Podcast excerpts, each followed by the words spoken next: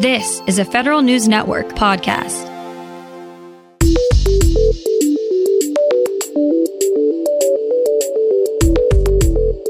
Coming up on today's federal newscast, a group of senators are hoping to secure money for state and local governments to improve their IT systems. More and more agencies are moving their events to the web. And Peace Corps volunteers sent home early due to the pandemic will be getting some financial aid from the agency.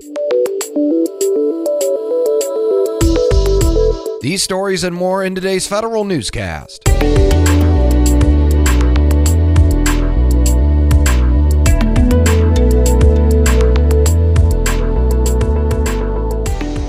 Welcome to today's episode of the Federal Newscast. I'm Eric White. 16 senators want to send federal technology SWAT teams to rescue state and local governments. In a letter to House and Senate leaders, the group asks for $75 million in the next stimulus funding bill. The money would be used for the U.S. Digital Service and GSA's Technology Transformation Services 18F group to send teams of experts out to help fix state and local IT systems that are struggling to hand out federal aid during the pandemic. Agency webinars are breaking out all over, presuming agency servers and networks can support the load. Here's Federal News Network's Tom Temin with more. The Federal Energy Regulatory Commission hosts one today to discuss the threats to the electricity distribution from workforce and supply chain disruptions. It occurs ahead of the agency's scheduled summer reliability assessment. And the IRS hosts a webinar open to, well, pretty much anyone who wants to sign in. No less than Commissioner Chuck Rettig and two other officials will answer questions about CARES Act benefits or anything else having to do with coronavirus. I'm Tom Temin. Peace Corps is giving a one time stipend to the 7,000 volunteers and trainees who had to come back to the U.S. because of the coronavirus pandemic. Director Jody Olsen announced the $1,500 wellness stipend to help cover costs associated with the evacuations, including health care. The Peace Corps says these funds will be provided in addition to the evacuation and readjustment allowances that were dispersed in recent weeks.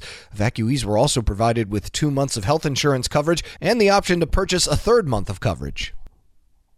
Federal employees have another opportunity to donate to the combined federal campaign this year. The Office of Personnel Management launched a special solicitation for the CFC to give federal employees a chance to donate to one of 6,000 charities supporting coronavirus response. OPM says employees, retirees, military members, and postal workers can donate through the CFC Giving Portal or the mobile app. OPM has the authority to reopen the CFC under special circumstances for emergencies or disasters. The donation window is open through June 30th. 30th. New rules for vendors on what they need to do when starting work on a new contract. Federal News Network's Jason Miller has details. Government contractors now have important guidance for how to proceed when they win a new contract or how to leave an agency if a contract ends. This guidance helps answer one of the biggest remaining questions that vendors still have about how the coronavirus pandemic is impacting procurement. The General Services Administration issued an acquisition letter earlier this week giving contracting officers and vendors instructions for onboarding new industry employees and offboarding those whose contract has ended. The memo addresses everything from building access to government furnished IT to network permissions. I'm Jason Miller. The Defense Department is starting to proactively test troops for the coronavirus in an attempt to stop the spread of the disease. The Defense Department is starting to proactively test troops for the coronavirus in an attempt to stop the spread of the disease. The Pentagon created a tiered system for testing since supplies are limited. The military plans to test service members who work in critical areas by the end of April. DoD will also quarantine troops about to deploy and may have been exposed to coronavirus for two to three weeks before they can work in close quarters with other people. The Air Force signs an agreement for what officials say could be a game changer for coronavirus testing. Federal News Network's Jared Serbu reports. The $13 million R&D agreement between the Air Force's Rapid Capabilities Office and the firm Curative aims to deploy 40,000 test kits to military medical personnel over the next two weeks. The new testing procedure uses saliva samples instead of nasal swabs and doesn't need to be administered by medical personnel. In the initial phase, the Air Force will send samples from eight military bases to two consolidated labs, each of which can handle up to 50,000 samples a day. From there, officials hope to quickly scale the new test to a national level. Jared Serbu, Federal News Network. Marines can breathe a sigh of relief and have a little more time to get in shape. Marine Corps Commandant General David Berger announces the semi annual fitness test this spring for Marines will be canceled. Berger says he expects Marines to stay in top shape to maintain fighting condition, though.